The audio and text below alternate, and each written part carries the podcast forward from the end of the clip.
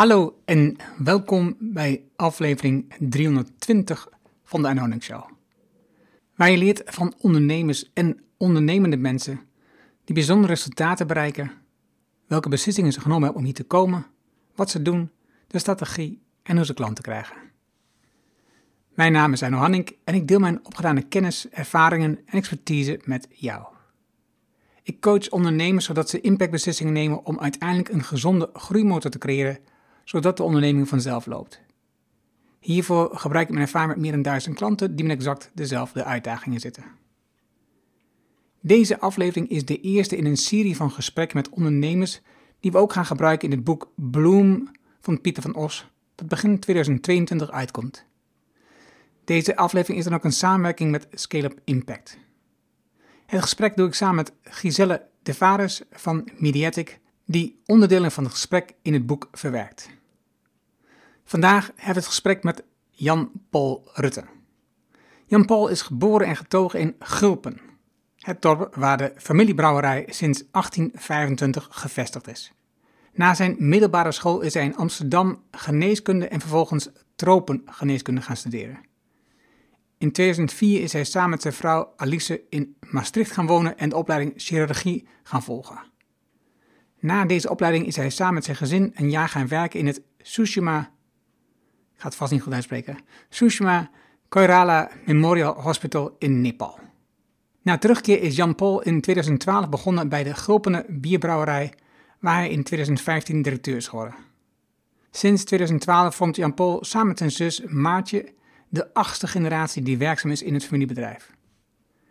Het is bijzonder om te leren over de geschiedenis van het familiebedrijf en de binding met bier en het ontstaan van de Gulpene Bierbrouwerij. Een rijke geschiedenis waarin je kunt leren over het bouwen van een bedrijf voor de lange termijn. Jan Paul vertelt open over zijn werkwijze om een fossielvrije brouwerij te zijn in 2030. Het blijkt nog een hele uitdaging waarbij de effecten van de maatregelen tegen corona in deze branche op dit moment de grootste uitdaging is om te bouwen aan die visie. Jan Paul laat zien wat ze bij Gulpenen nu zoal doen voor de lange termijn van het bedrijf zodat er een gezonde basis is voor de toekomst. Hoe die er ook uit mag zien. Leer van Jan Paul over de lange termijnstrategie van de Gulpene bierbrouwerij en de moeite die hij heeft met de korte termijnvisie van multinationals die geen verantwoordelijkheid nemen. Laten we beginnen. Welkom in de Erno Hamming Show. De podcast waarin je leert over de beslissingen om te groeien als ondernemer met je bedrijf. Luister naar de persoonlijke verhalen van succesvolle ondernemers en ondernemende mensen. Dan nu jouw business coach Erno Hadding. Vandaag zitten we in gesprek met Jan-Paul Rutte. Jan-Paul is ondernemer, zei hij net zelf. Um, maar in ieder geval directeur bij het familiebedrijf Gulpener. Yes, dat klopt helemaal. Gulpener, dat ligt in Gulpen, naast de. Ja, precies. De eenvoudige kan, ik was er van zo. Heel logisch. Ja, precies. Welkom Jan-Paul in de podcast. Dankjewel. En ik zei we, dat is voor mij ook bijzonder, want in de Anonic Show normaal hebben we uh, alleen mij die de vraag stelt, maar vandaag hebben we Giselle erbij.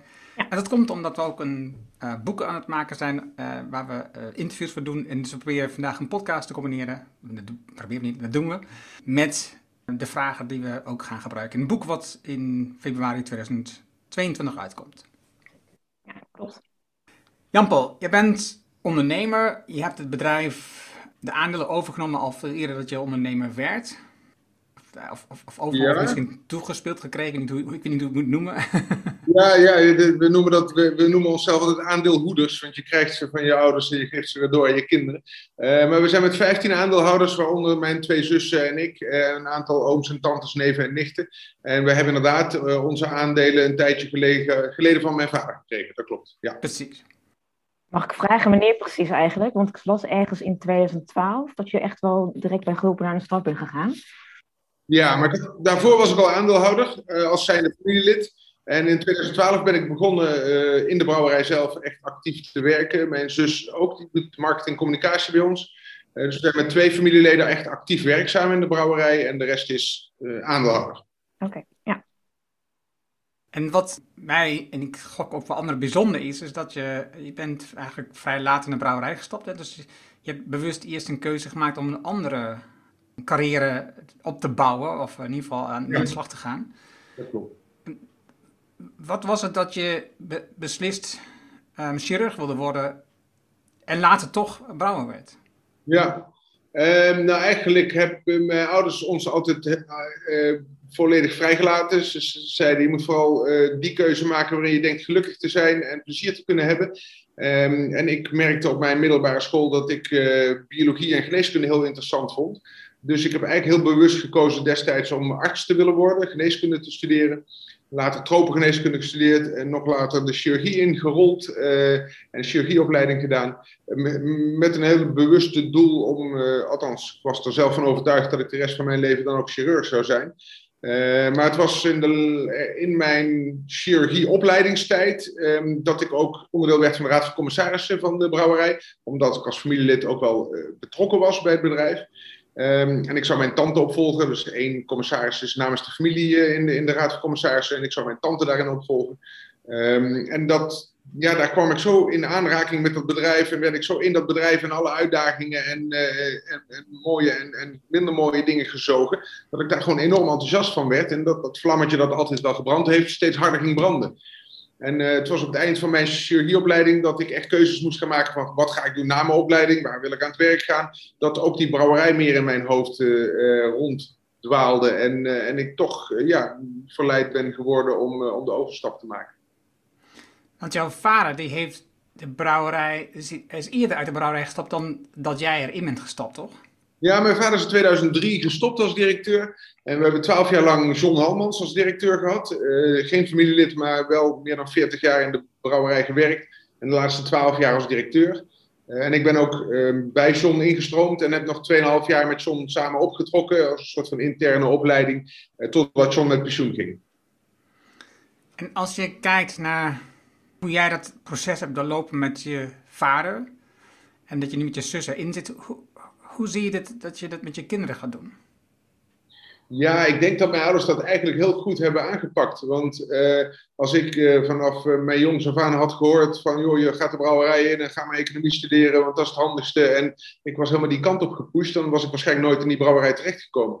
Dus um, voor mij, met mijn karakter, heeft het enorm geholpen dat ik mijn eigen weg heb kunnen bepalen. En, en uiteindelijk toch die switch heb gemaakt. Um, en ik vind dat ook de meest nette manier. Ik bedoel, je moet vooral daarover praten met je kinderen en duidelijk maken aan je kinderen welke mogelijkheden er eh, zijn. En ik vertel ook hoe leuk ik het heb en hoe tof uh, het bedrijf is. Maar uiteindelijk moeten ze gewoon hun eigen keuzes kunnen maken. Dus ik ga dat niet anders doen dan mijn ouders. Als je kijkt naar de lange termijn perspectief um, van ondernemen. Dus, ik zat er verhalen te lezen ook van je vader die de, de roerige jaren 70 heeft meegemaakt en daar ook bepaalde keuzes gemaakt voor het bedrijf. En dus bijvoorbeeld zei ik heb een hekel aan die bedrijven die vooral gaan voor um, omzetmaximalisatie, winstmaximalisatie, de multinationals. Dus ik, ik blijf bewust op een bepaalde manier ondernemen. En, en zoals ik het van afstand kan zien, zet jij dat heel erg door.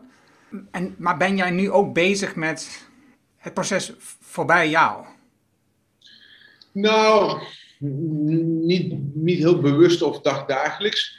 Maar uh, wat, je wel, wat, wat ik heel sterk voel in het familiebedrijf is dat je wel elke dag bezig bent van hoe kan ik het bedrijf zo gezond mogelijk en verstandig mogelijk ontwikkelen. Uh, waardoor een eventuele volgende generatie ook een heel mooi bedrijf in de schoot geworpen krijgt waar ze mee verder kunnen bouwen. Dus hoe zorg je dat je niet op een zijspoor terechtkomt? Of hoe zorg je dat je financieel gezond en onafhankelijk blijft? Uh, dat zijn wel de overwegingen waar je dagelijks mee bezig bent. En winst maken zijn we niet vies van. Hè? We maken graag winst, want zonder winst kunnen we niet investeren. Uh, en als we groeien vinden we het ook niet erg. We vinden het leuk om te groeien. Maar dat is niet waar we primair dag, dagelijks uh, mee bezig zijn. Dat die groei er per se in moet zitten. Dat niet. Je hebt in 2018 was het volgens mij, ben je begonnen met de bouw van je nieuwe brouwhuis. Ja, ja.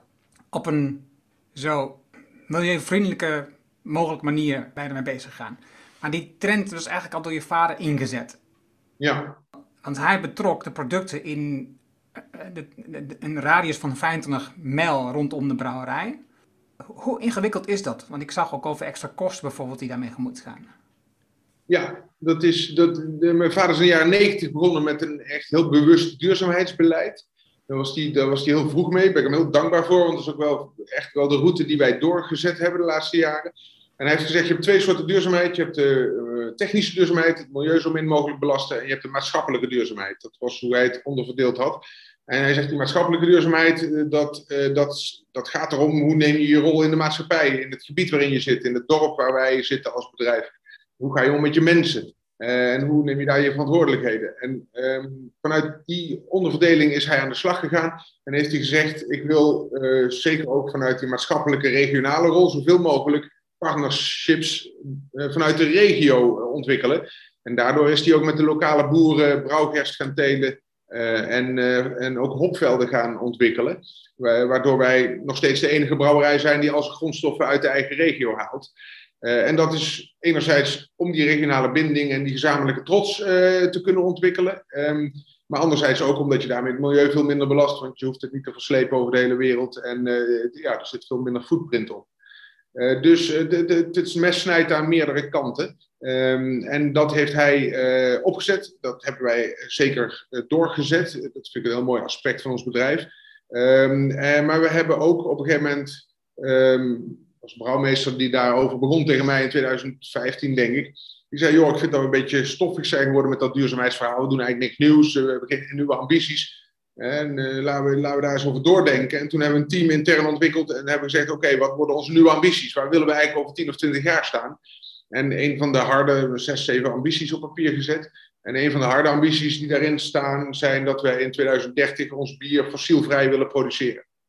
Um, niet wetende wat het allemaal inhoudt. Um, maar uh, daar heb ik wel heel veel van geleerd, want je zet een stip op de horizon en dan gaan mensen wel die richting indenken, omdat je die stip daar neerzet.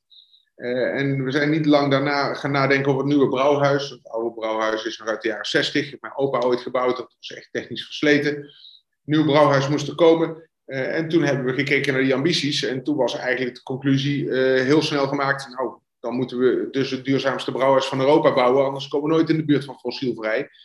Uh, dus dat was heel makkelijk uh, uh, op papier gezet. Alleen die uitwerking bleek wat complexer, want daar hadden brouwerij, brouwhuisbouwers eigenlijk nog helemaal niet echt over nagedacht. dus we hadden vijf leveranciers benaderd van joh, dit is ons doel, dit willen we gaan doen. En drie hadden dan na twee weken afgezegd. Die zeiden ja, dat hele duurzame verhaal, hartstikke leuk, maar daar gaan we niet aan beginnen. Nou, hielden we er nog twee over, twee grote. Die hebben zich daar wel in vastgebeten. En zijn met een Belg aan de gang gegaan. Meura, een Belgisch bedrijf. Een hele grote brouwhuisleverancier. Wij zijn eigenlijk heel klein als brouwhuis, maar ze zagen wel onze ambitie. En uh, zagen daar ook voor zichzelf uh, interessante uitdagingen. Dus hebben gezegd, nou prima. Ze hadden al een mooi basisconcept. Dat al, al 60% minder energie zou verbruiken dan ons oude brouwhuis. Maar wij hebben gezegd, nou prima, een mooie basis. Maar we hebben zelf nog wat ideeën eh, waardoor dingen nog veel scherper kunnen. En ook hoe we uiteindelijk de stap kunnen maken naar fossielvrij. Want je kunt wel een brouwhuis hebben met heel weinig energieverbruik. Maar als het nog steeds fossiele energie is, dan heb je nog steeds niet je doel bereikt in 2030. Dus we zijn met hun gaan doorontwikkelen. Eh, echt een jaar extra de tijd gehad om onze eigen gedachten daar in, dat systeem van hun verder te engineeren. En uiteindelijk is daar het huidige brouwhuis uit ontstaan. Uh, met een aantal hele spannende technische innovaties wat betreft energieverbruik. En dat heeft ertoe geleid dat we uh, nu een brouwhuis hebben waar 75% minder energie verbruikt wordt dan in het oude brouwhuis. Uh, en we hebben het ook zo gedesigned dat uiteindelijk het brouwhuis aangesloten kan worden op een warmtepomp. En die warmtepomp kan ervoor zorgen dat het brouwhuis fossielvrij wordt.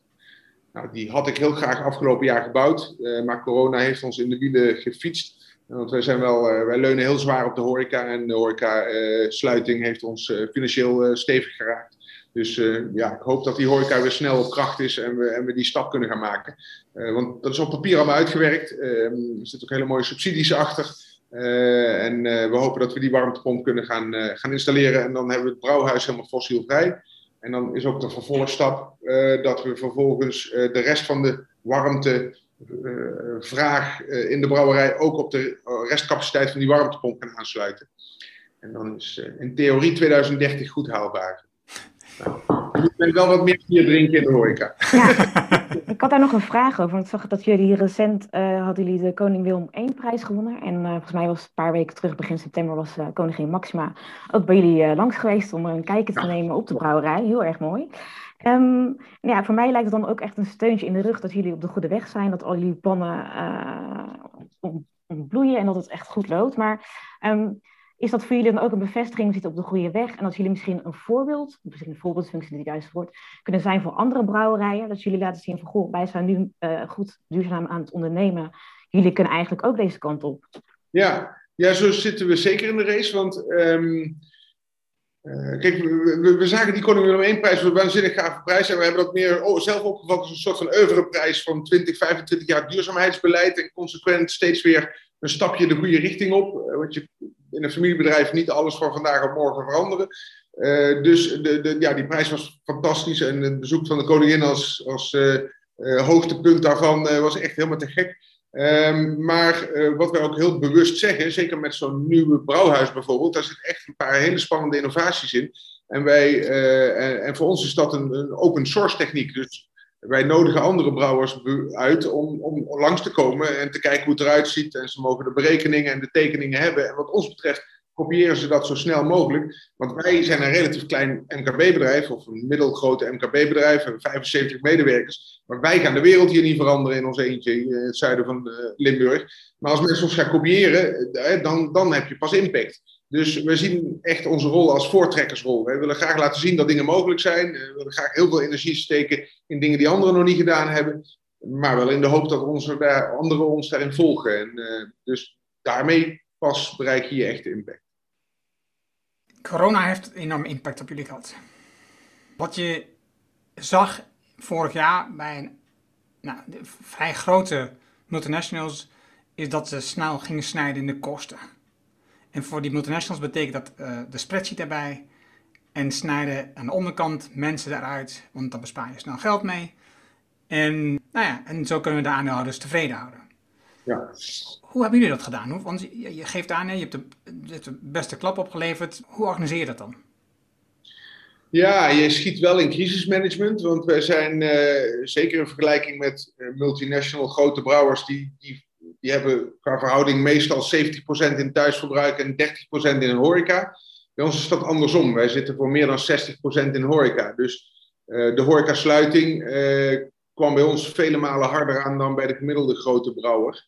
Um, en um, in die zin hebben wij dus ook echt moeten acteren en, en, en zijn we echt in crisismanagement geschoten. Uh, dus alle investeringen on hold gezet. Hè, bijvoorbeeld ook die warmtepomp waar ik het over had, hadden we graag gedaan afgelopen jaar. Maar hebben we uitgesteld uh, tot het moment dat we dat geld weer verdiend hebben. Um, en um, vervolgens wil je natuurlijk, uh, ga je ook naar je mensen kijken. Want wij beseffen ons ook dat, dat we hier wel zelfstandig doorheen moeten kruipen. We gaan met de banken praten, overbruggingskredieten aangevraagd. Dat is allemaal geen probleem, omdat we financieel heel gezond bedrijf zijn. Um, en we hebben ook naar onze mensen gekeken. Maar ik heb wel gezegd vanaf dag één. wat, ik, wat ik essentieel vind, is dat wij onze de kern van ons bedrijf um, volledig overeind houden. Uh, dus je kunt rigoureus snijden en zeggen we snijden 20% of 30% van onze kosten weg. Uh, maar daarmee, zeker in een familiebedrijf, uh, ja, doe je ten eerste heel veel persoonlijk leed. Mensen werken hier vaak 20, 30, 40 jaar. Um, begin er maar eens aan om dan je baan te verliezen. Maar ten tweede is het ook voor ons bedrijf een risico, omdat je relatief klein bent en dan ook heel snel je, je je, je kennis en kwaliteit kwijt bent binnen het bedrijf. Dus hebben gezegd, ja, we gaan wel afslanken, iets afslanken. We hebben uh, uiteindelijk maar van een paar man echt afscheid genomen. Um, met als doel om enigszins het leed te beperken en als brouwerij dan maar iets meer pijn te pakken. Maar anderzijds ook te zorgen dat we echt de kennis en kunde, de, de basis van het bedrijf overeind houden. Uh, dus zo zijn wij de, die, dat proces ingegaan. Um, en in die zin, uh, corona doet bij ons echt heel veel pijn. Die horeca-sluiting van negen maanden die we achter de rug hebben in twee sessies, ja, die hakt er gewoon uh, hard in bij ons. Um, maar goed, we zitten in een herstellende fase. Horeca draait weer. Weliswaar landelijk nog, nog echt niet op een goed niveau. Als je de landelijke cijfers bekijkt, zit dat pas rond de 60, 70 procent ten opzichte van een normaal jaar. De laatste paar maanden. Wij doen het gelukkig een stuk beter omdat wij weinig nachtleven hebben, weinig even, grote evenementen doen. Dus we zitten wat meer in de rustigere horeca. Ehm, maar nog steeds zitten we lang niet op het niveau waarin je zou willen zitten. Uh, dus uh, mijn grootste zorg nu is hoe gaat die herfst en die winter verlopen? Houden we die basis vast die er nu ligt? Er komen daar geen nieuwe beperkingen. Uh, en als dat, als dat door blijft gaan en we kunnen volgend jaar weer doorgroeien naar een enigszins normaal niveau, dan rollen wij ook uiteindelijk goed door die crisis heen. Hebben we wel pijn geleden en hebben we een paar leningen voor moeten opnemen. die zullen we weer moeten gaan terugbetalen in de toekomst. Maar dan komen we daar wel gezond doorheen. Als je dan kijkt naar die mensen, die wonen natuurlijk allemaal in de regio. Ja, niet allemaal. Productie wel grotendeels, administratie deels, maar bijvoorbeeld commercie woont bij ons ook door het hele land heen. Die zitten dan in hun eigen regio's. We acteren landelijk. We zitten eigenlijk voor eigenlijk 99% van onze verkoop zit in Nederland, dus dan wel door het hele land heen. Maar goed, als je iemand slaat, dan diezelfde persoon kom je later alweer bij de bakker of de basisschool of bij het voetbalveld tegen. Dus dat maakt het niet eenvoudiger. Nee, de, de, menselijke kant draait altijd mee. En we zitten ook echt midden in de samenleving. We zitten hier, eh, ja, als je naar buiten kijkt, midden in het dorp. Uh, je, je, ziet daar aan de overkant eh, een stuk van onze brouwerij, maar daar tussendoor rijdt de Rijksweg. midden in het centrum, naast de kerk en, en de kroegen op het dorpsplein. Dus we zitten echt midden in dat dorp. En iedereen kent elkaar, iedereen kent iemand die in die brouwerij werkt. Dus op dat gebied zijn we wel echt een klassiek klassiek familiebedrijf, brouwerij met name, die echt geworteld is in de regio. Um, dus de, de, de menselijke kant is altijd, uh, telt altijd mee in je afwegingen bij dat soort dingen. Absoluut. En ik zat er al eerder over na te denken, maar je vertelt nu, hè, dus je zit, en ik had die video's ook gezien, je zit dan aan die straat, de straat van Maastricht naar Agen. Ja. Hè, dus dat, dat, was de reden dat het ooit daar was begonnen, dat je die dorstige mensen die met die paard en koets daar reden kon, kon helpen daar zo. Maar nu heb je gekozen om je nieuwe brouwhuis nog steeds zeg maar, aan de overkant in hetzelfde dorp, aan diezelfde drukke straat, in een volle bebouwde omgeving, opnieuw op te zetten. Is het, als je kijkt naar misschien een toekomstige groei, niet handiger om dat net iets buiten het dorp te doen? Ja, nou, kijk, eh, ten eerste is dit het, uh, het is op eigen terrein. Hè? Dus de, dat is natuurlijk het meest beheersbaar. Uh, het is het beste in te voorspellen hoe dingen dan gaan lopen. Wij kunnen op ons eigen terrein makkelijk verdubbelen als wij willen qua volume. Dat is echt geen probleem. Dus daar zie ik voorlopig echt geen belemmeringen in. Um, en nogmaals, je kunt misschien wel een deel buiten het dorp zetten, maar dan heb je de rest nog steeds in het dorp staan. Dus dan heb je nog steeds dezelfde uitdagingen om dingen goed te regelen voor de omgeving. Dus op dat gebied uh, waren we er toch van overtuigd dat we eigenlijk gewoon op het eigen terrein het beste. We hadden ook de ruimte. Er kwam ruimte vrij omdat ons magazijn uh, um, uh, ging verhuizen naar een extern bedrijf. en daardoor kwam er ook echt ruimte vrij om die techniek in te kunnen faciliteren. dus eigenlijk was die puzzel redelijk snel gelegd. Want je, je voegt weinig voordeel toe, tenzij je echt het hele bedrijf op een industrieterrein gaat zetten. Maar zou niet willen. We zitten hier al 200 jaar, we voelen ons hier kip lekker en uh, het is een heel gezellige plek, dus waarom zou je hier weg willen? Ja, begrijpelijk. En ik had eigenlijk nog even een vraag, want net gaf je al aan in 2030 willen jullie helemaal fossielvrij zijn en jullie werken ook samen met uh, ruim 40, 30, 40 lokale boeren. Maar hoe werkt duurzaamheid eigenlijk nog verder in uh, het DNA van je bedrijf? Want besteden jullie er extra aandacht aan, dat jullie energie besparen of waar moet ik aan denken eigenlijk dan? Ja, het zijn verschillende niveaus. Dus regionaliteit als uitgangsprincipe is voor ons een duurzaamheidsprincipe. Uh, en eigenlijk alles wat we doen, proberen we vanuit die uh, visie te doen. Uh, ook bijvoorbeeld als je in ons brouwlokaal komt, een ontvangcentrum, zeven dagen per week open, kun je lunchen, dineren, een bierkarten en een winkel en een microbrouwerij, kun je eigen bier brouwen met vrienden. Dus dat is een hele leuke plek. maar ook daar is alles vanuit die kern gedaan. Dus alles wat je eet en drinkt, komt uit 40 kilometer omtrek. Als het hier niet groeit of bloeit of gemaakt wordt, dan verkopen we het gewoon niet. Dus we hebben daar bijvoorbeeld ook nooit frisdrank verkocht, want er wordt geen frisdrank gemaakt in onze regio. Maar wel sappen van de boeren, mooie wijnen uit de regio, onze bieren. Sinds kort maken we onze eigen kombucha, eh, die verkopen we er uiteraard. Ehm, dus eh, altijd vanuit dat regionaliteitsprincipe. Eh, qua energie zitten we op de, op, op de visie dat we vervangen onze oude techniek. Soms komt er nieuwe techniek bij. En op het moment dat we iets vervangen, dan doen we het zo duurzaam mogelijk. Uh, Brouwhuis is daar het beste voorbeeld van. Uh, na 50 jaar moest dat echt vervangen worden. Het was niet duurzaam wat we hadden. We hebben nu het duurzaamste brouwers van Europa gebouwd. Dus als er een kans langskomt, dan pakken we hem zo duurzaam mogelijk op. En onze, uh, ons primaire doel is niet om het bier te maken waar de minste energie in zit. Wij vinden energie, um, het, het, het, verminderen van onze energiebehoeften vinden wij een heel mooi principe, een heel duurzaam principe. Maar met name omdat daarmee het gebruik van duurzame energie veel dichterbij komt. Dus uiteindelijk willen wij gewoon alles op groene elektriciteit doen.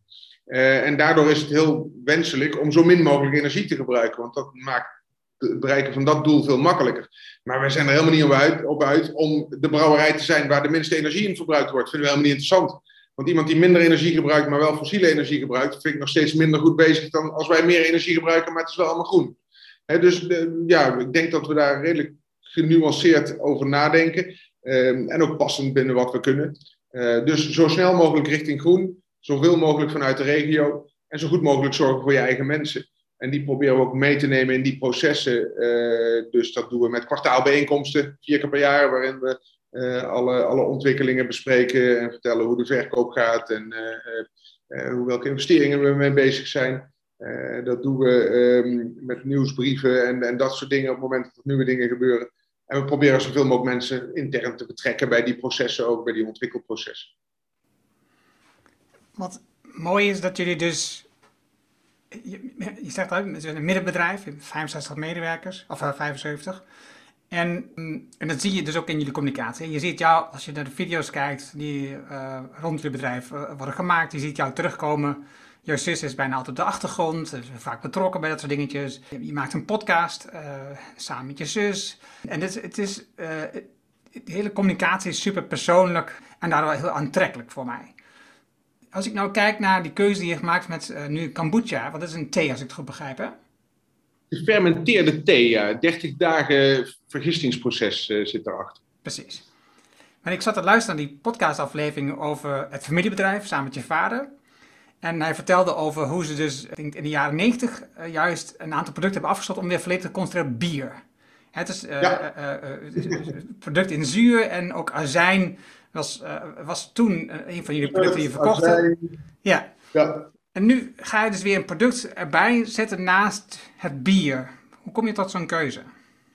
Ja, um, we zijn toch, we zitten in een eeuwige zoektocht hoe wij uh, ons bedrijf gezond kunnen houden en ons kunnen ontwikkelen um, op de manier die wij verstandig vinden. En wat wij verstandig vinden is dat we dingen anders doen dan anderen.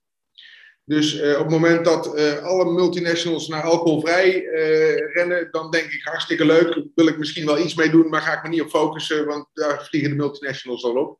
En op het moment dat iedereen met hard aan de gang gaat, denk ik, nou, daar moet ik vooral niet zitten in die hoek, want daar begint iedereen al aan. Dus we zijn altijd op zoek naar de dingen doen op een manier zoals wij het zoals het bij ons past uh, en zoals wij denken dat we het ook anders doen dan anderen. Want we zullen het natuurlijk nooit op schaalgrootte winnen, we zullen het nooit op prijs winnen, we, zullen het alleen maar win, winnen uh, doordat wij dingen, doordat we een niche opzoeken waar mensen interesse in hebben. Uh, of doordat we mensen persoonlijk weten te binden. Of, dus, dus door anders te zijn, maak je of hou je je bedrijf, denk ik, veel makkelijker gezond.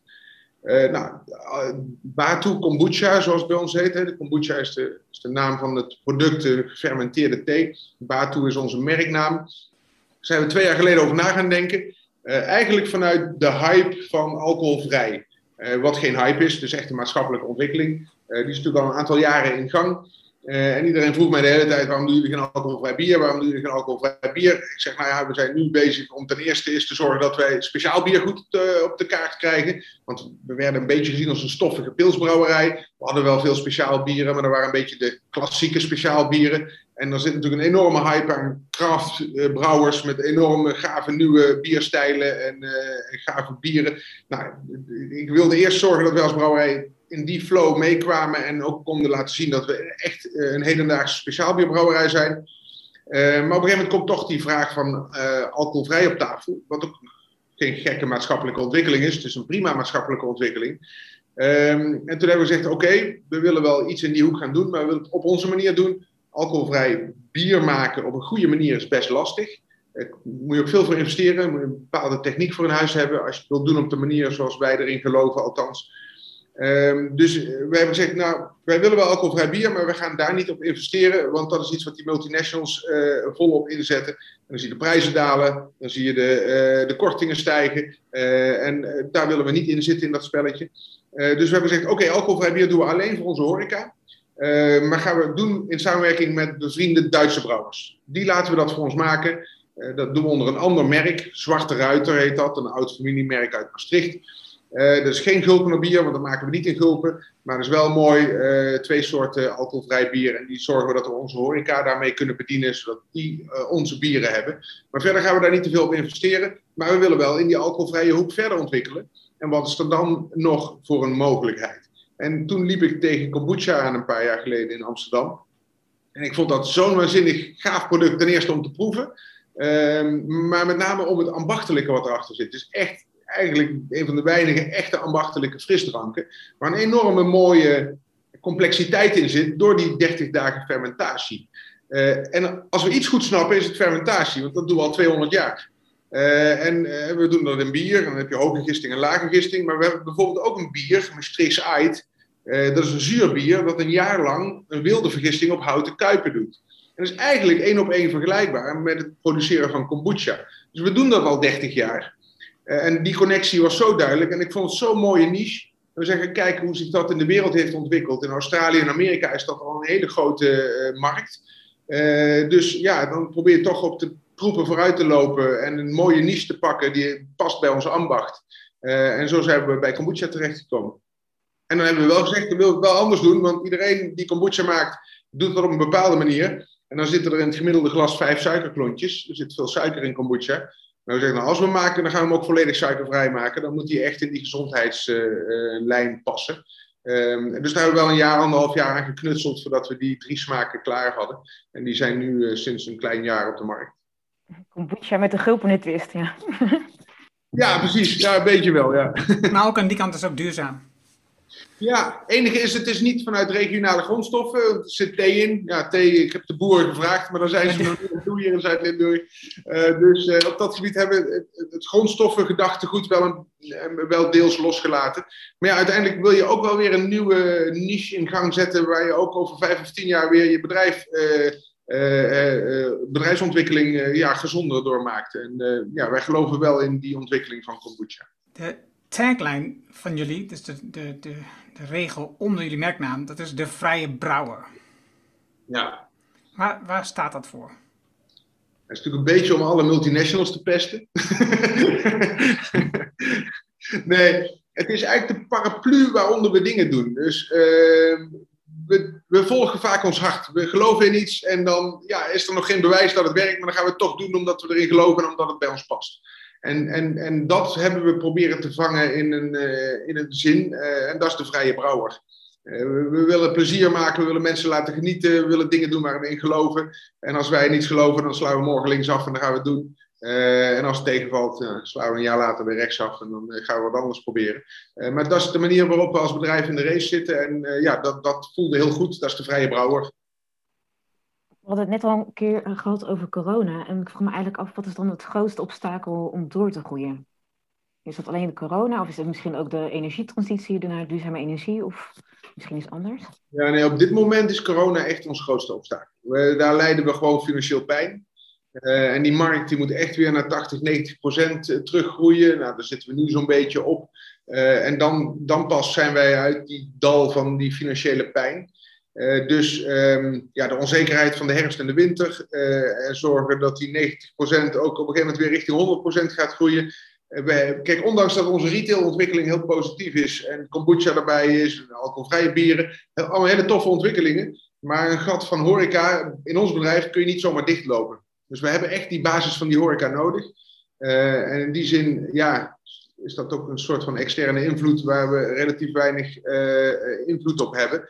Uh, dus we doen wat we willen om die kosten te beheersen, om ons netwerk goed te houden, om onze relaties scherp te houden in de horeca. En daar uh, te zorgen dat als ze weer in hun opstart zitten, ook weer goed kunnen opstarten. Ehm, maar ergens zijn we ook een beetje afhankelijk van ja, hoe corona zich ontwikkelt en de, de keuzes die de overheid erin maakt. dus je rent heel hard op andere vlakken, maar het gat kun je nooit dicht rennen, omdat het gat van horeca voor ons te groot is. dus ja, die, die dip moeten we echt overkomen voordat we weer in die gezonde financiële positie zitten waarin je ook wel kunt gaan investeren en doorgroeien. En procentueel gezien, als je dat wil zeggen, hoe groot was dat gat vorig jaar? Nou ja, bij ons is horeca meer dan 60% van het volume. Dus als dat negen maanden wegvalt, ja, reken maar uit wat er dan gebeurt met je bedrijf. Je, je, je, productieapparaat staat, het kosten lopen door, personeel heb je in dienst. Dus dat, dan, wij, wij zijn echt wel de rode cijfers ingedoken vorig jaar en dit jaar ook. Als je kijkt naar dat um, ecologisch brouwen, dus milieubewust, maar ook vooral straks fossielvrij brouwen. Wie is dan jouw voorbeeld? Waar haal jij je, je input vandaan? Nou, leuk genoeg heb ik heel veel uh, stimulans of, of uh, input gevonden bij Steven, onze hoofdproductie. Die heeft me echt een paar keer uh, op scherp gezet met wat, wat vragen en wat stellingen.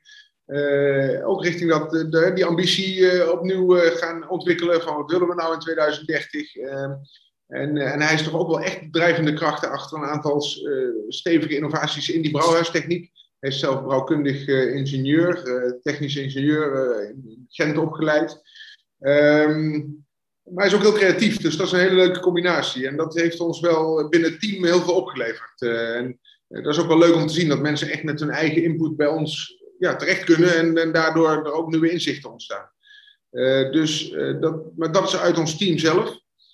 Um, ja, uiteindelijk um, Ik kijk zoveel mogelijk om me heen in de wereld wat er gebeurt. Ik denk dat wij heel erg extern gericht zijn. Hè? We zitten niet in ons eigen huisje te. We kijken echt wel wat er gebeurt in de wereld.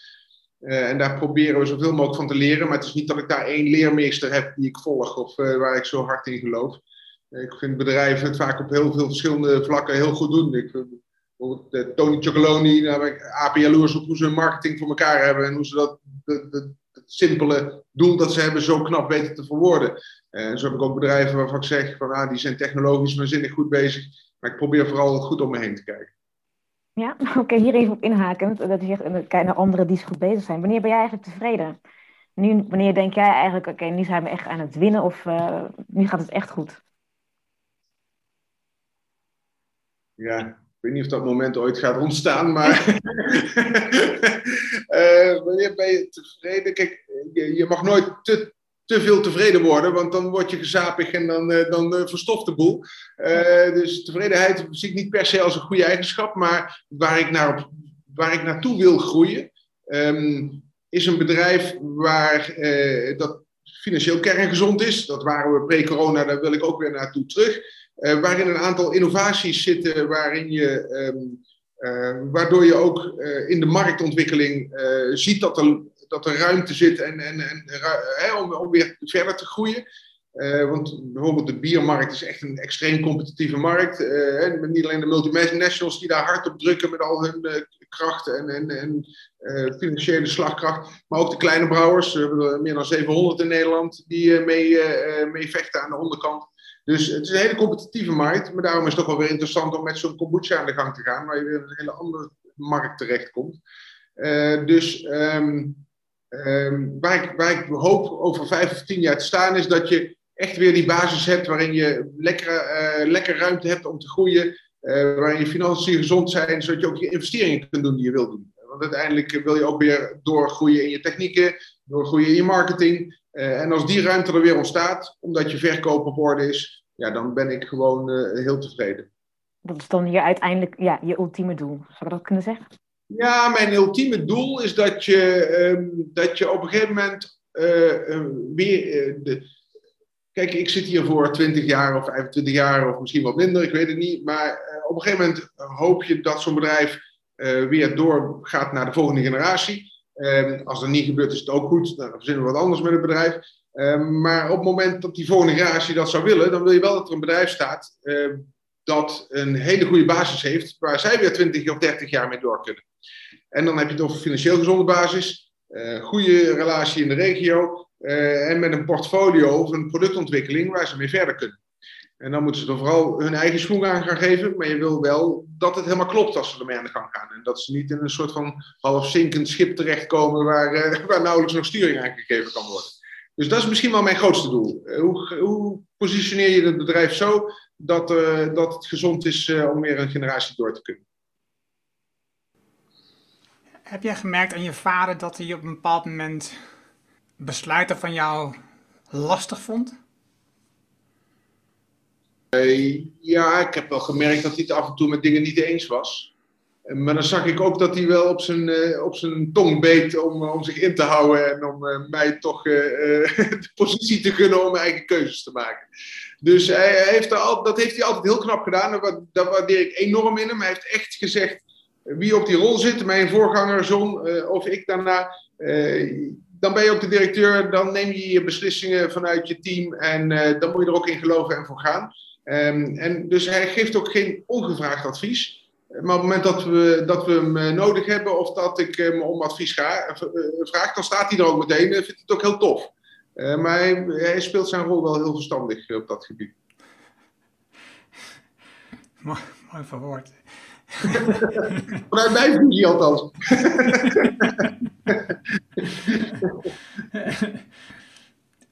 Als jij kijkt naar uh, duurzaam ondernemen. Ik uh, sprak in een podcast eerder met uh, Rob van den Dool. Dat is de oprichter, directeur van Yumico. Die maken dekbedden op een ecologische manier. En hij zei, weet je, duurzaamheid is, is, fantastisch, maar dat is eigenlijk meer wat wij zelf willen. De consument, die wil gewoon een heel goed product tegen een goede prijs. Dus, dus dat dat dan wel duurzaam is, dat is een mooie bijkomstigheid. Hoe, hoe zie jij dat? Hoe belangrijk denk je dat duurzaamheid is voor de afnemer van het bier? Um, ik denk dat er een harde kern is die het wellicht koopt omdat wij zo duurzaam bezig zijn. Uh, maar daar kun je nooit op drijven. Uiteindelijk ben ik er ook wel van overtuigd dat de consument kiest voor het product. Uh, en in ons geval uh, een heel mooi bier met een hele mooie smaak. Ehm, en dan helpt het zeker dat er nog een heel leuk verhaal, tof verhaal achter zit. Mm, maar ik ben het wel met, eh, met mijn voorganger eens. Eh, dat het mag nooit eh, het, het, duurzaamheidsverhaal zijn dat de kern is waarom mensen het kopen. Want ja, consumenten zijn daar lang niet altijd mee bezig. Um, en dat is ook prima. Um, maar dat weerhoudt je, dat ontslaat je als bedrijf niet om het zo duurzaam mogelijk te doen. Want daar heb ik wel moeite mee. Bedrijven die het een beetje half duurzaam proberen. Ik bedoel, die tijd hebben we nu echt wel gehad. Het is nu gewoon klaar met half duurzaam. We hebben gewoon, iets, we hebben gewoon een verantwoordelijkheid te nemen als maatschappij. En half duurzaam vind ik, vind ik half bakken. Daar, daar, daar heb ik een broertje dood van. Die tijd hebben we wel gehad. Ja, een beetje het idee van, weet je, wij willen wel, maar als de klant niet wil, dan, dan gaan we het ook niet doen. Ja, ja dat vind ik net zoals Shell zegt. Ja, uh, er is nou eenmaal vraag naar uh, fossiel, dus uh, dat vullen we dan maar in. Hè? Als er geen vraag meer is, dan stoppen we met fossiel. Ja, echt waar. Daar kijken we over 50 jaar hetzelfde aan als hoe we nu tegen de, de rookfabrikanten aankijken. Dat is gewoon helemaal klaar. Daar kun je niet meer mee aankomen in deze maatschappij. Je hebt je verantwoordelijkheid te nemen als bedrijf en je hebt die switch te maken naar fossielvrij. En als we dat niet heel snel doen met z'n allen, ja, dan, uh, dan uh, de komende generatie uh, gaat al van ons balen. Maar dan gaan, ze, dan gaan we ze echt met iets heel schofterigs op, opzadelen. dus voor mij is dat helemaal geen discussie. Heb je het hier vaak over in, in je communicatie, in een gesprek met anderen op deze manier? Nee, ik merk dat ik dan heel boos word en dat helpt. dus als, we, als, als, als men me ernaar vraagt naar mijn mening, dan geef ik hem maar verder. Uh, ja, doen we gewoon wat wij vinden dat belangrijk is. En dan hopen we dat mensen dat heel fijn vinden. En, uh, daarom ook voor ons kiezen. Dat is. Uh... Ja, ik denk, ik denk dat de maatschappelijke duurzaamheid, zoals je, die noemde, zoals je vader noemde, die, die, is natuurlijk alleen al, die is gewoon al zo bewonderenswaardig en zo mooi. Omdat je je rol speelt als ondernemer in de omgeving waarmee je mensen meeneemt in het proces, um, een baan biedt, maar ook een plek biedt en ook uh, ontwikkelingsmogelijkheden biedt. Er zitten zoveel elementen in wat het gewoon fantastisch maakt. En daarbij hebben we natuurlijk een geschiedenis uh, van een paar honderd jaar uh, je kunt putten, wat je net al zegt. Je hebt dan een merk die je dan kunt gebruiken om je alcoholvrij bier wat generaties terug in de familie zat voordat dit werd gebouwd. Nou, dat is, ik, als je dat dan in de voorbereiding leest, denk je, dat, is is gewoon fantastisch uh, dat je dit als, als bron hebt, zeg maar. Ja, dat, dat is... ik heb daar eerlijk gezegd nooit echt over nagedacht voordat ik begon. toen ik de keuze maakte om de brouwerij in te gaan toen dacht ik, ja, leuk dat ik de kans krijg, omdat het een familiebedrijf is, krijg ik die kans. Dan had ik die kans ook niet gekregen. Ehm, maar, uh, maar verder ja, was ik niet zozeer bezig met geschiedenis of familiebedrijf. Maar in de loop der jaren ben ik me veel meer gaan realiseren hoe, uh, hoe bijzondere extra lading het bedrijf daardoor inderdaad heeft. En als je dan eens door de archieven bladert en je hebt opeens een of ander papier uit 1826 met een aankoopakte in je handen, denk je, ja, het is toch wel echt heel bijzonder dat we dit hebben. En uh, uh, ja, dus ik put daar ook heel graag uit. Maar anderzijds is het heel essentieel dat je als je bedrijf niet de hele tijd met je geschiedenis bezig bent. Want het gaat uiteindelijk om je toekomstige ontwikkeling. En daar moet je vooral uh, hedendaags uh, en modern in staan. Uh, maar dat je dat hebt en daar gebruik van kan maken, dat, is, dat ben ik enorm gaan waarderen. Dat klopt wel, ja. Nadat je je, je werk hebt gedaan in twee ziekenhuizen, ben je naar een ziekenhuis in Nepal gegaan. Ja. Wat is voor jouw gevoel, je bent daar niet heel erg lang geweest, maar wat is voor jouw gevoel het belangrijkste wat je daar geleerd hebt, wat je nu nog steeds gebruikt in je werk? Nou, ik ben, ik ben een klein jaar geweest met mijn gezin destijds. Ik was toen net klaar met mijn chirurgie-studie en mijn vrouw was uh, een jaar daarvoor plastisch chirurg geworden. We hadden ook allebei tropenopleiding gedaan, dus het was altijd wel een harte wens van ons om een keer echt in de tropen te kunnen werken. Maar goed, in, ondertussen hadden we drie kinderen gekregen en, en uh, we, waren dat even wat andere keuzes geworden. Maar we hebben het wel gedaan in Nepal, in een ziekenhuisje, anderhalf, twee uur van de hoofdstad af. Um, en ik had al veel in de tropen gereisd, maar wat het bijzonder maakte was dat we met ons gezin waren. Um, en dat, we, dus, dat je met kinderen door zo'n land loopt, dat geeft toch wel een hele nieuwe dimensie. Het maakt het heel intens. Uh, maar wat ook bijzonder was, dat we in dat ziekenhuis een, een soort van centrale rol vervulden uh, samen met de lokale artsen. En er kwamen regelmatig teams van specialisten invliegen die dan twee, drie weken kwamen opereren. En wij begeleiden dat dan als een soort van stabiele factor een jaar lang in dat, bedrijf, in, dat ziekenhuisje. Um, wat ik daarvan geleerd heb? Nou, ik had al daarvoor wel, de, ik had altijd wel mijn bedenkingen bij hele vele manieren van ontwikkelingshulp. En daar ben ik wel in bevestigd geraakt. Want Nepal wordt zo overspoeld met NGO's. Uh, met, uh, die allemaal met bakken geld, met de beste bedoelingen, scholen bouwen, ziekenhuizen bouwen, lesprogramma's opzetten. Allemaal fantastische initiatieven, allemaal vanuit een volledig goed hart bedoeld. Maar toch zie je eigenlijk dat zo'n land daar uh, in de loop der jaren helemaal niet beter van is geworden. Uh, omdat de hele cultuur in zo'n land verandert. Dus ik, wij, wij waren, het ziekenhuisje was, werd ondersteund door een Duitse organisatie. Er ging altijd veel geld naartoe. Um, maar op een gegeven moment was ook in die organisatie, was men ook bezig ja, wat willen we nou? En uh, waar halen we ieder jaar weer al dat geld vandaan? Allemaal voor goede doelen. En ik besprak dat met die lokale artsen en die mensen die daar de leiding hadden. Ik zeg van ja, wat als dat nou stopt, die Duitse organisatie? Ja, ja toen viel er echt een stilte. Ja, dat kan helemaal niet, want we zijn afhankelijk van. Ik zeg, maar stel dat dat stopt, wat ga je dan doen? Ja, dan moeten we op zoek naar een andere NGO die dan uh, dat geld bij ons komt, uh, die, die ons dan gaat ondersteunen. En toen dacht ik, ja, dan ben je dus als land, heb je een ontwikkeling doorgemaakt, waardoor je helemaal niet meer nadenkt vanuit je eigen kracht of vanuit je eigen mogelijkheden en niet probeert zelf die ontwikkelingen in gang te zetten, maar gewoon gebruik maakt van het fantastische feit dat het van buiten allemaal komt. maar volgens mij is dat voor zo'n land helemaal niet goed. Uh, dus dat, dat is, daar ben ik wel heel bewust van geworden. Dat als je iets probeert te bouwen of iets probeert te ontwikkelen, dat het echt vanuit de basis moet kloppen. En dat, het, uh, en dat, dat je niet zomaar iets ergens bovenop kan leggen en dan denken dat het gaat functioneren. Dat, dat, uh, ja, dat is wel wat ik ervan overgehouden heb. Kan je je voorstellen dat je met Schulpener iets dergelijks gaat organiseren om iets lokaals op een gebied waar het minder is, iets op te bouwen?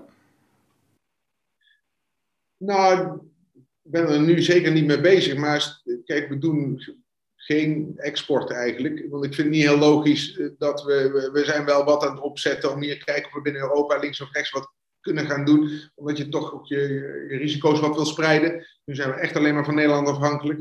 Um, maar ik vind het heel onlogisch om hier bier te maken met lokale eh, ingrediënten en het vervolgens op een schip naar China te zetten. Dus dat, ja, dat, daar we willen we helemaal niet.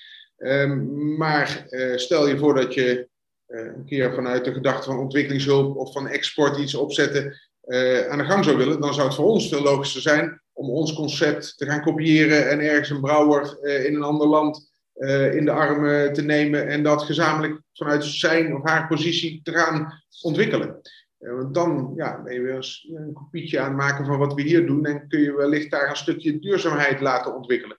Maar dan moet het wel vanuit een, een basis zijn die in dat land al klopt dat vind ik een veel logischer ontwikkeling dan die op een schip zetten naar China en daarmee de wereld vervuilen. Uh, maar goed, het zijn geen dingen waar we eigenlijk niet mee bezig zijn. Maar als ik ooit iets zou willen, dan vind ik, dan vind ik dat wel een mooi gedachtegoed vanuit die ontwikkeling. En, en, als je kijkt naar je opleiding en vooral het troper-stuk en wat je hebt ervaren, wat zou je dan anders doen op het gebied van ondersteuning van dat soort landen? Nou, ik denk dat het helemaal niet erg is dat we mensen proberen te helpen in een ander land. Ik denk dat dat heel mooi is. Um, dus daar moeten we niet per se mee ophouden. Maar ik denk dat je dat alleen moet willen doen op het moment dat er een heel duidelijk basisplan ligt. Van oké, we gaan hier uh, vijf jaar lang helpen. Dit is onze kennis en kunde. Maar over vijf jaar moet er vanuit die plek iets gegroeid zijn waardoor ze het zelf kunnen overnemen. Want als dat plan er niet ligt en daar wordt niet, als, die, als die stip niet op die horizon staat, zeg maar zeggen, zoals we bij ons 2030 fossielvrij als stip op de horizon staat, maar als zij niet zelf die stip hebben en daar niet naartoe willen werken, eh, dan hoef je er volgens mij ook niet naartoe en vijf jaar lang je best te gaan doen om daar te helpen. Want uiteindelijk wordt het land er dan niet beter van. Voor mij klinkt dat een beetje alsof de cirkel rond is waarmee we begonnen zijn. Eh, eh, dat klinkt als ondernemerschap. Ja, volgens mij klinkt het als logisch nadenken.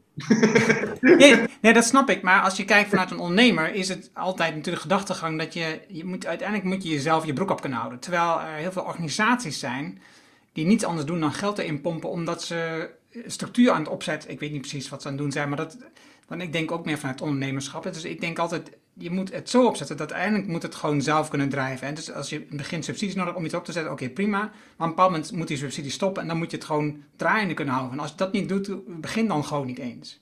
Ja, eens. Ja, nee, ben, ben ik met je eens. Ja. Wat is succes voor jou?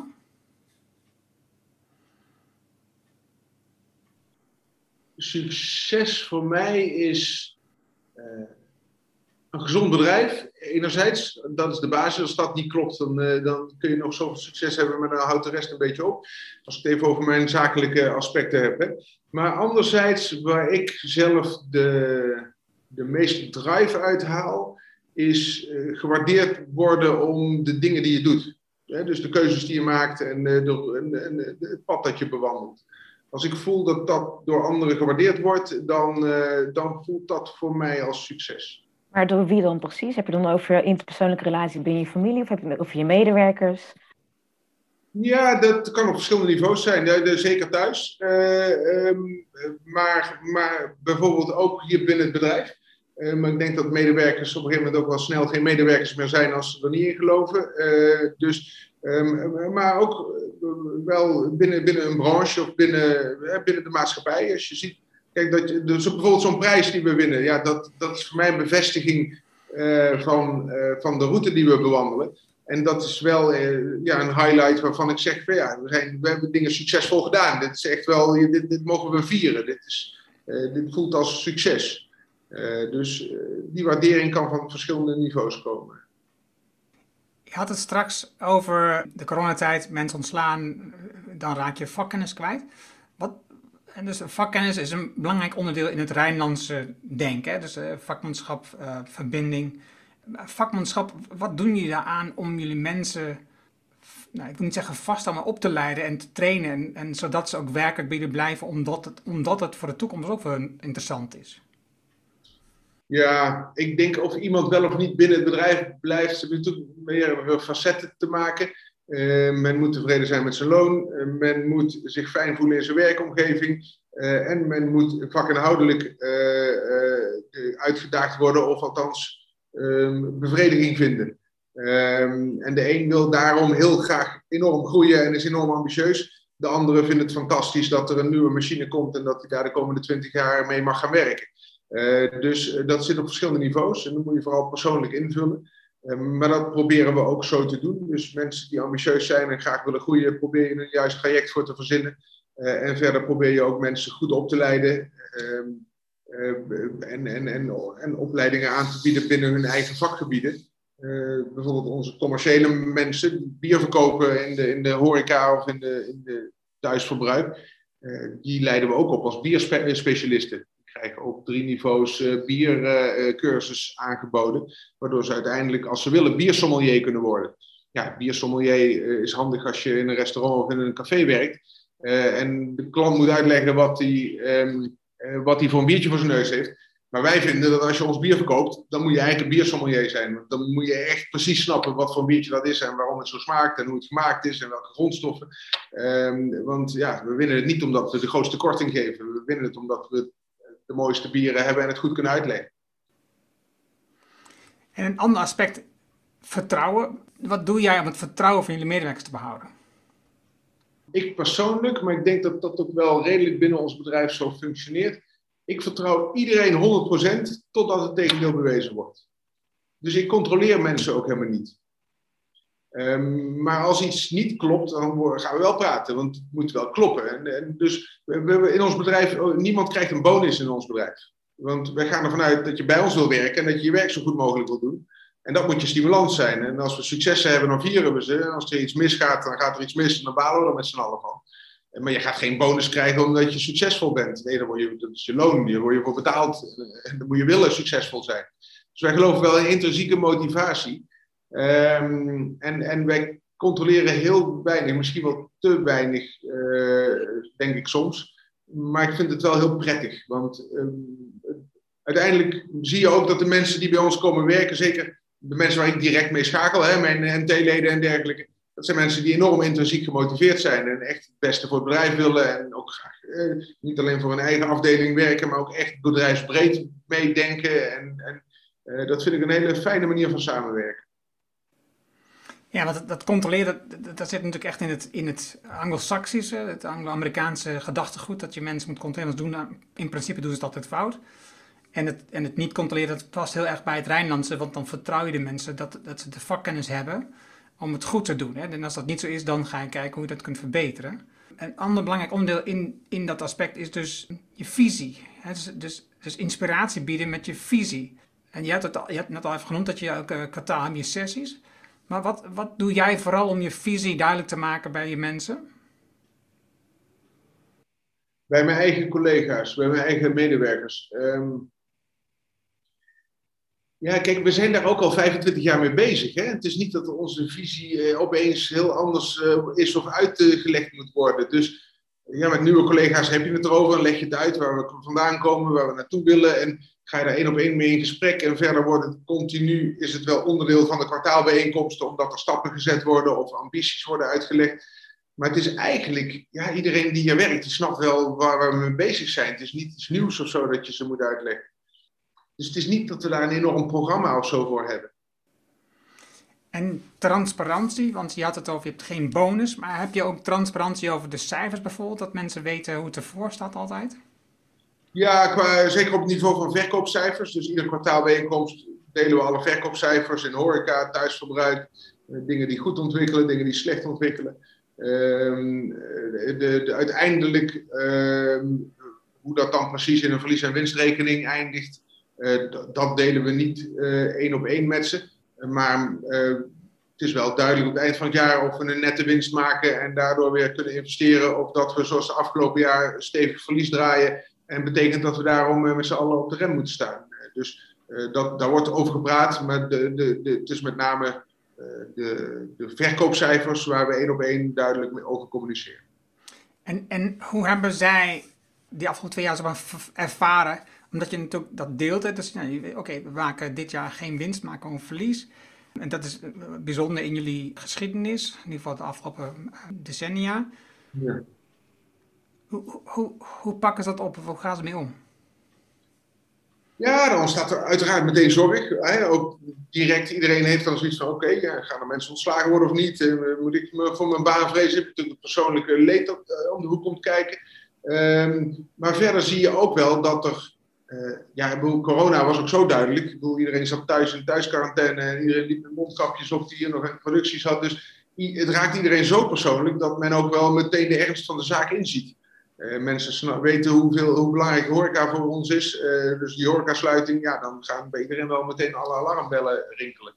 Ehm, dus dus dat, daar hebben we ze zeker in meegenomen. Daar hebben duidelijk uitgelegd waar we staan.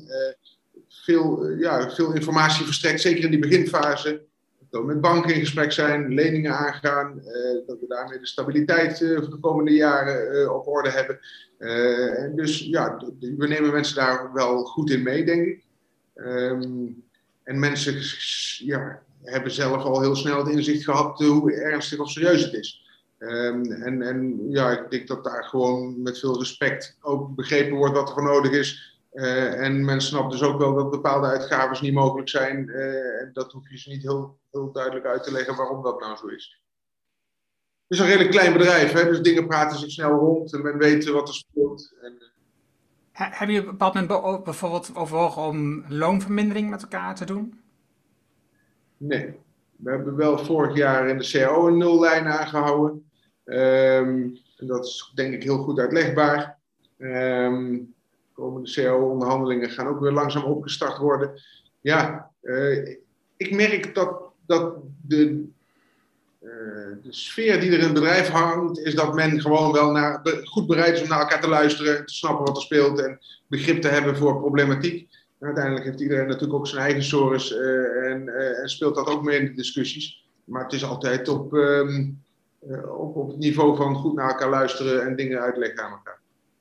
Ja, want um, je gaf in het begin al aan dat je eigenlijk sinds 2012 echt in de functie van directeur bent getreden en dat je nog een groeiproces had.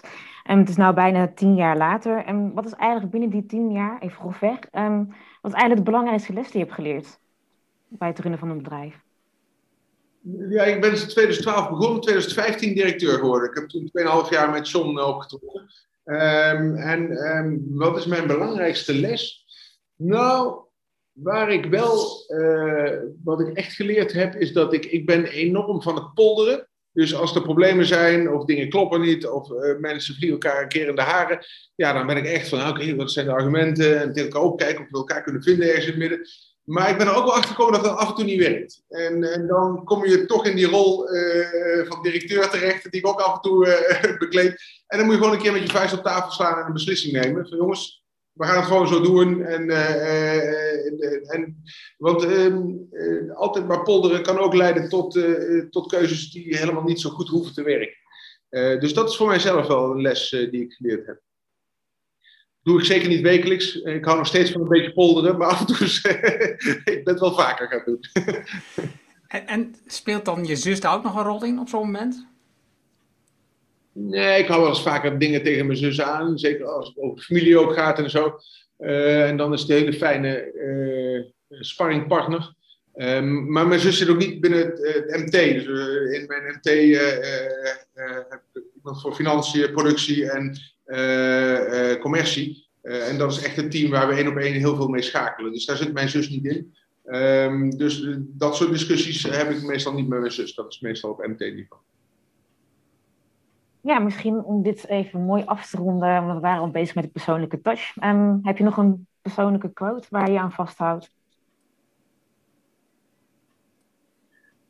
Nou, ik stond er na een aantal jaar onbekend dat ik, uh, dat ik uh, als, uh, bij, bij alle uitdagingen zei van jongens, ik zie het probleem niet. En dat werkte op zich best goed. Maar sinds corona ben ik daar ook iets rustiger in geworden. Want daar zie ik de problemen wel van. Um, maar dat is wel een beetje zoals ik erin sta. Dingen kunnen vaak niet omdat men allerlei uh, uh, drempels en problemen ziet. Maar ik ben meer van, uh, van, jongens, ik zie de problemen niet. Gewoon beginnen en kijken waar, we, waar het schip strandt. En dat werkt vaak wel goed. Super. Jan-Paul, dankjewel voor jouw openhartigheid, je transparantie en jullie supermooi bedrijf. Ik heb genoten, alleen al in de voorbereiding, wat ik al zei, van die geschiedenis. Dat is zo ontzettend mooi om te lezen en waardevol. En dus ik zal ook wel linkjes in de show notes straks meegeven voor als je luistert en je bent geïnteresseerd in de geschiedenis van de familie Rutte of van de brouwerij de Gulpener. Ja, dit is gewoon mooi om te horen. En ik zal je de link van de podcast ook even inzetten, zodat mensen naar de podcast kunnen afluisteren en kunnen luisteren. Dus nou, dankjewel Jan-Paul. Nou, hartelijk dank voor de uitnodiging. Ik vond het ook een heel leuk gesprek. Dat was het mooie gesprek met Jan-Paul. Je vindt de naam en links die we noemden in het artikel dat bij deze uitzending hoort. Ga daarvoor naar nhorning.nl slash show 320. Ik heb ook verschillende linkjes naar de geschiedenis van de brouwerij gebruikt. Wil je vanzelf automatisch de volgende afleveringen, onder andere in deze serie, op je telefoon krijgen? Dat kan heel eenvoudig met bijvoorbeeld een iPhone. Daar zit standaard namelijk de Apple Podcast app op. Open die app. Zoek op de Anonic Show en klik op abonneer. En tegenwoordig moet je iets extra's doen. Je moet ook nog selecteren dat je graag de nieuwste aflevering op je telefoon wil ontvangen.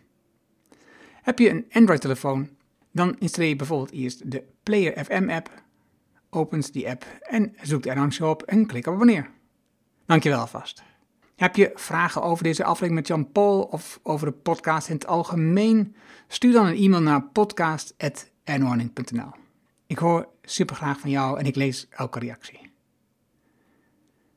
Wil je weten hoe de omzet verdrievoudigde nadat iedereen een minimumloon gekregen van 70.000? Wil je leren hoe je ruimte maakt om te floreren en het stimuleren van ongelijkheid goed is voor jullie? Vraag dan het boek Impactbeslissingen voor welvaart en welzijn aan op ernhorning.nl. Dit is mijn nieuwste boek en daarom download je het nu helemaal gratis. Je hebt zelfs geen e-mailadres nodig. Er is ook een Kindle en EPUB versie. Wil je de papieren versie van het boek? Dat kan ook. Je betaalt dan alleen de verzendkosten. Omdat het mijn nieuwste boek is, ontvang je deze nu gratis. Vraag het daarom dus nu aan. Vraag jouw boek aan op ernhorning.nl en ik weet, je hebt een volle agenda. Je leest het in één avond tijd. Dankjewel voor het luisteren en graag tot de volgende. Je weet, net als ik, de MKB-ondernemer maakt het verschil. Dat was al zo en dat geldt nog meer voor de toekomst. Dankjewel voor het luisteren naar de Erno Hanning Show op ernohanning.nl.